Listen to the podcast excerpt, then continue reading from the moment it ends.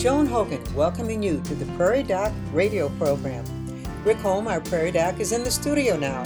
He was delayed just a few minutes with a medical procedure that took more time than he had anticipated. Therefore, I'm ready now to introduce our Prairie Doc. He is a clinical professor at the University of South Dakota Sanford School of Medicine. Dr. Holma, should I change your introduction? Uh, This has been on my mind. I have. You're a primary care physician with the Avera Medical Group Brookings. Does that remain true? Or should I say a former primary care physician? How should we put that? Well, I'm I'm I'm still doing nursing home care. So I am practicing medicine in that regard. I just I'm still doing colonoscopies. So I'm practicing medicine in that regard. And I will start my uh, research project coming up uh, in the next uh, weeks. Uh, and that will involve uh, patient education. Uh, so and we're going to put therapy. So I you're a I a was physician with the Avera Medical Group Brookings. Yeah. You're a, are you still a clinical professor? Yes. Or if you're still a clinical professor, and thirdly, you are a researcher. Yeah, in ch- conjunction with uh, SDSU. Oh my goodness, that that gets you with the two universities and the second largest medical center. Okay, is that all you do in your pastime? Right. Well, I'm on the radio. We know Every that. once in a while. We know that. We're glad to have you here. I, I'm sure your mind is just flying because you had to get over here. Is there a subject you wanted to cover today, or We don't have any show for tomorrow we night because we're It's being the bumped by the Democratic Democratic convention? convention. They haven't been quite as upset as the Republicans were. No, they've they've they. a Um, little bit more positive, I but listened to Bill Clinton last night. He he really has the magic words. You know, he's Mr. S- Smooth, and and a powerful story. It was you know interesting, but uh, we don't want to talk politics. We want to talk. no, we don't. And you know, uh, we always appreciate the calls coming in. If you have a medical question for Dr. Holm, give us a call at 692-1430. Before you got here, Dr. Holm, we did have one or two calls, so I'm Okay. going to get to the first one. And the first one has to do about taking the meds. Uh, the person said, I know when prescribed an antibiotic, it's important to take the entire prescription. Take every pill. However, what about anti inflammatories? I've had a swollen knee. It's fine now, but I still have about eight days left of pills. Can I quit? They're hard on my stomach, even with Pepcid. That's the question. Right, and the answer is, uh, if they're hard on your stomach, I am very worried about uh, using them in those cases. And so I, you know, the anti-inflammatories people prescribe primarily for pain. Uh, you know, ibuprofen for joint pain, uh, or naproxen, or uh, Advil or Aleve. Those are the two uh, brand names that are most popular. And there are other versions of those. Mobic or Meloxicam is a version. Uh, uh, we we used to have a whole slew of those anti-inflammatories. Now we're down to ibuprofen and uh, and naproxen mostly, and Meloxicam. And there and um, Celebrex is one, but it isn't quite as hard on the stomach. Um, and um, so those are drugs that are powerful and they're effective and they turn off inflammation, uh, but they burn holes in people's stomachs. They raise blood pressure, and the way I prefer people using ibuprofen and um, or uh, Meloxicam or, or any of those all right. is as needed. If you don't need it, don't take it. And if it's upsetting your stomach, definitely really don't, take, it. Okay. Well, that, that Yeah. really answers that caller's So question. what can I do for the pain is her, is the is the answer, and the answer is uh, if you're if you're getting by without without them, that's great. Uh, it isn't like an antibiotic that you have to take until you're done. Uh, you you know there's a certain amount of an anti-inflammation that the the surgeons may want you to have, but I can tell you it's not an urgent deal, and it, you don't make a huge difference. They used to think that if you turned off the inflammatory process, then our osteoarthritis would not occur, and the answer is doesn't work. It doesn't it doesn't change the process. It just primarily helps you with pain. Uh, so that's that's the long and the short So of that. what one. did you you started to say? So then, what do you do for pain? You well, I mean, if you have stomach trouble uh, and you feel like you need something for pain, then I like to go to Tylenol, and I think or acetaminophen is the generic version of of Tylenol. Tylenol. And I It's- like- I like- easier on your stomach then. Much easier on your stomach. It um, it has its side effects too, and so it can cause kidney problems. It can cause liver problems. It can, that you can have headaches from cr- and and chronic pain from it. I used to think it you know it didn't do any of that. It does do that. It causes uh, long-term pain, and the pain medicines sometimes are the cause of the long-term pain. So you've got I you know I used to, uh, I've changed my mind on a lot of those things. Um, For a while, you really did push. Years back, you pushed Tylenol, saying that it didn't harm. But now you're finding there's, I guess, any med you take will have side effects. You know, when um, uh, Dr. Miles, Carol Miles, the neurologist who is a headache specialist, actually, I mean, she's really kind of centered her business around headaches, um, uh, was on, has been on my show uh, uh, each year for the last two years. And uh, yeah, every time it's one of those, wow, I didn't know that. I wow, I didn't realize that. Um, to me, it was a the But she specializes in it, so she certainly experienced she many she- of these symptoms. She sees problems. rebound pain from Tylenol more than she sees it from um, Aleve, uh, uh, uh, ibuprofen, and naproxen. And so, uh, you know, that's interesting to me. I did not know that. I thought that Tylenol was, you know, really quite safe. It is quite safe, but none of this stuff is safe if you're using it all the time uh, for pain. Pain medicines all the time, uh, tough. Uh, I've got friends who've just had surgery or going to be going to surgery, uh, needs some relief so um, she or he can sleep. Uh, wa- uh, needs uh, pain medicine.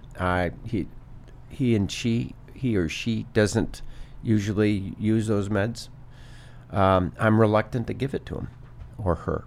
And so the, the point I'm making is that these, it's they're they're dangerous, uh, particularly because once you get on them, when you stop them, you have rebound problems, um, and you have them from even from Tylenol. So uh, my point, I like to use uh, pain medicines uh, reluctantly, uh, conservatively. Uh, in my own case, I try not to use them. I used to say, "Oh well, I'm going to go to bed," and I, you know, I exercised heavily today. I just take an ibuprofen, and you know, I'll sleep better. Well, um, don't do that. I mean, you don't. You you weren't made to have pills in your belly, so. Uh, Be nice to your stomach and Yeah. stop taking them. Right now, if you have hypertension or if you've got heart disease or you know you're that's another story. You've been prescribed a medicine that's a long-term thing. Okay, so don't go stopping your regular prescription medicines unless you've talked with your doctor about it. But anti-inflammatories and Tylenol and pain medicines with narcotics in particular, um, be conservative. You don't want to get hooked. Okay. Well, we're going to take our second break. We'll be back right after these words. Hi, welcome back to Prairie Doc Radio. We have Dr. Rick Holm here, ready to answer your questions of a medical nature. Just had an interesting discussion on pain meds. We had a call come in. Do you want to talk about that call, Dr. Holm? It's from uh, Steve. Steve. He says, "Do I still go sailing on Wednesday nights?" And the answer is yes. Okay. that wasn't really a medical question unless Steve Listen just to the needed to doctor. join you. Okay, Steve, Yeah. we got the answer for you. Yeah, All no, right. I am. I will be. Um, uh, I'm going to go to Norman Gamble's memorial service this evening, and uh, You know, I went last week. did you? The place was locked. well, we we read it quickly in the paper. It said Wednesday, and it was this Wednesday, not Yes. last Wednesday. So we will go tonight. I'm bringing my sunglasses. Your sunglasses? See, when he had his retirement party, yes. he was wearing sunglasses, Okay. and he said, you know, at the time, he said, anytime you're retiring, or at your funeral, you should wear sunglasses. You know, he had a new pair of sunglasses, and he was looking cool. He you know. wanted to be cool. you know, he for those who don't did not know Norm Gamble, he died about two weeks ago, and there's a memorial service for him tonight.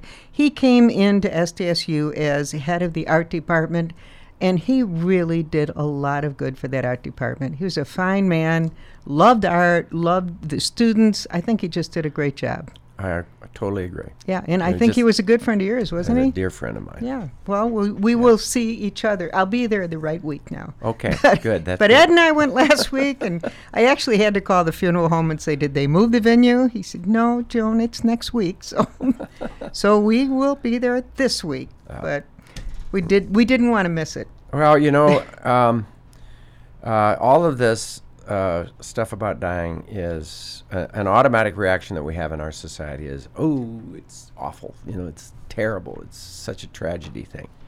It is a tragedy when it's premature, but when you're an older person and you've you've gone through a good life and had good things, it's really a time to celebrate if it's the time you, you and we just don't want you to be dragged through suffering. That's what we, we don't want to have happen. And none of us want that suffering. We'd like to go out um, with some class. And know, he I- did. He you know he the did. week before he died, I was over at the nursing home. I wasn't in seeing him, but he said, "Rick, I got to talk to you." So he dragged me off to the side, and it was a about an hour conversation with him, and um, because uh, although his kidneys had been failing, and he had been worrying about his kidneys for a long time, um, this was about his book. He wanted to get that book done, and um, he wanted it to get it printed. And then he started talking about somebody to review his words and get a professional to review how he's written things, because he, um, even though he was a very smart and an excellent writer, um, he wanted a professional to review his notes and redo the English and make it just exactly right. And uh, we called a lady from Syracuse. I couldn't believe it. I found her telephone number in the computer, White Pages. You know, you go to White Pages and it'll find a name. It's an app. And uh, she answered the phone. And the two of them had a half an hour conversation on my phone about his book. And uh, it was uh, it was very interesting. And I'll give you one comment. Um, this is I'm going to say this tonight. So if you're going to the mem- close your ears if you're going to the memorial Right. weekend. But his um, she said, "Oh my God, you're in a nursing home, Norman. Oh, I'm so sorry. I'm so sorry." He, his answer was, "No, it's not. It's not awful. It's very nice. I need to be here. They're very kind to me. This is where I need to be." I mean, you know, I, I think to myself how many people uh, say, "And I never want to die in a nursing home," you know, and the answer is, five star hotel? Are you sure you wouldn't want to be there when you really need some people to help you? Um, uh, here's the other option: you have your your family uh, helping you, except you know now they're you know they're helping you in ways that you really wouldn't want your family to be doing, and then you're dependent on them, and they're kind of angry because they have to be helping you instead of you know going to the lake to go sailing or whatever it is that you're supposed to be doing.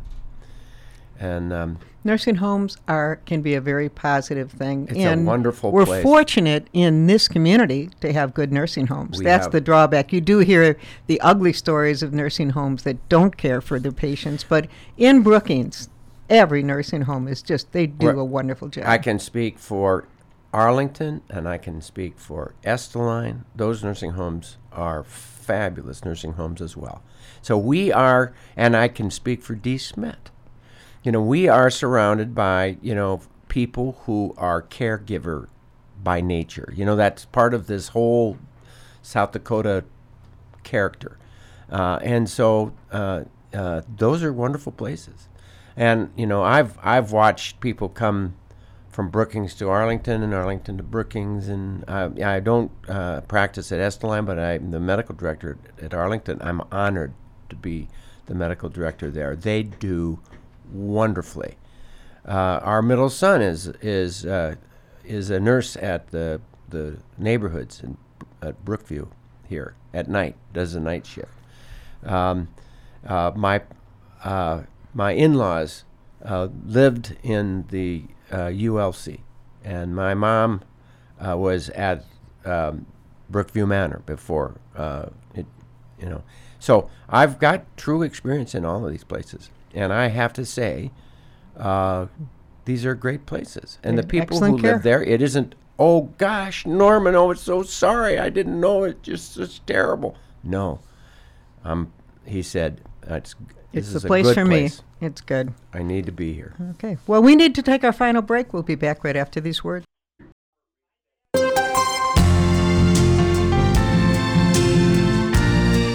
Welcome back to Prairie Doc Radio. We're happy to have you here. Uh, we're glad to be here too. It's just a beautiful summer day, and we're talking about death and dying, which is okay because it's part of living. You, you know, live, you die. You talked about uh, you know, people get sad going to uh, funerals or wakes. I grew up on the west side of Chicago. Where my mother morning paper was the death notices. She read them every morning. If the person had an Irish last name, I would be with her at the Irish wake. Oh. She had, she, if she wasn't sure who it was, she'd call my Aunt Lil and say, Lil, do, you- do you, yeah, I Do read it, Mary. Guess what? That is Mabel's sister's uncle's son. We have to be there. So we would, all, and my, my dad was not going to attend all these wakes with her, and she just would drag either my sister or I. So I went to many Irish wakes. They were all celebrations of life. I even went to wakes in homes. That's a lot of years ago, but in the 50s, Where the cat they casket was still in had the, casket was in the home and the beer was in the kitchen. I And mean, you- I was too young at the time to but enjoy they had beer. beer in the in the kitchen. Oh well, and you- yeah, the casket everybody was be in the drinking a living room beer or in and- the hallway, and uh, most of them were in funeral homes, but there were still some in the home, and they were celebrating the life of the person who died. So I've always had a positive attitude towards going That's to really- wakes or funerals because You know- you're celebrating a life. I think the Indian uh, culture, uh, the South Dakota Indian culture, uh, also has that same thing. You know, that's very interesting. They did studies about who respects the elderly in the in the world, and the Chinese and the American Indians hold uh, the uh, elderly uh, up and uh, respect and treats them with respect and nobility, uh, much better than the rest of us. Maybe the Irish Maybe. but they also have the same kind of, you know, it's a good day to die. Uh, you know, it's not, I'm afraid of it, I'm afraid of it. No, this is a great day. It's a great day to die. Beautiful day. Yeah. And, um, and so I think we panic about this. I mean, get, o- we need to get over it. Uh, the, you know, the fact is, we will all get there. It's not, you know, it may be the end of the earth for you, but it isn't the end of the earth. Uh, and uh, and you know uh, what we need to realize is that uh, that day will come, and so while we're here, we should have a good time and enjoy it and celebrate it. Uh, you try to do that, Bob. I try to do that.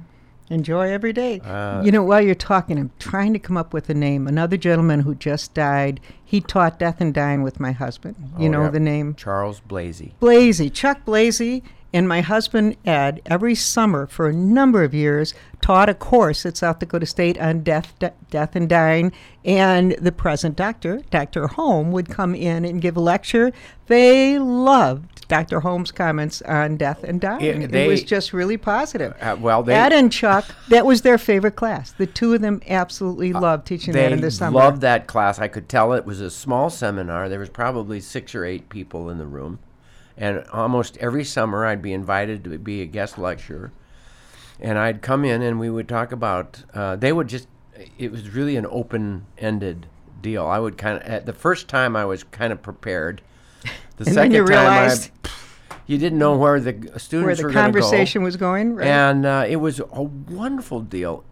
It was, um, uh, you know, Dr. Blasey was uh, um, his his whole story was health, and uh, Dr. Hogan, his whole thing was geography. And I said, now what what does geography have to do with death and dying? And he said, well, you know, cemeteries. We design cemeteries. I think they just. Just they pulled it. They stretched it so the two of them could do a death and Well, he course.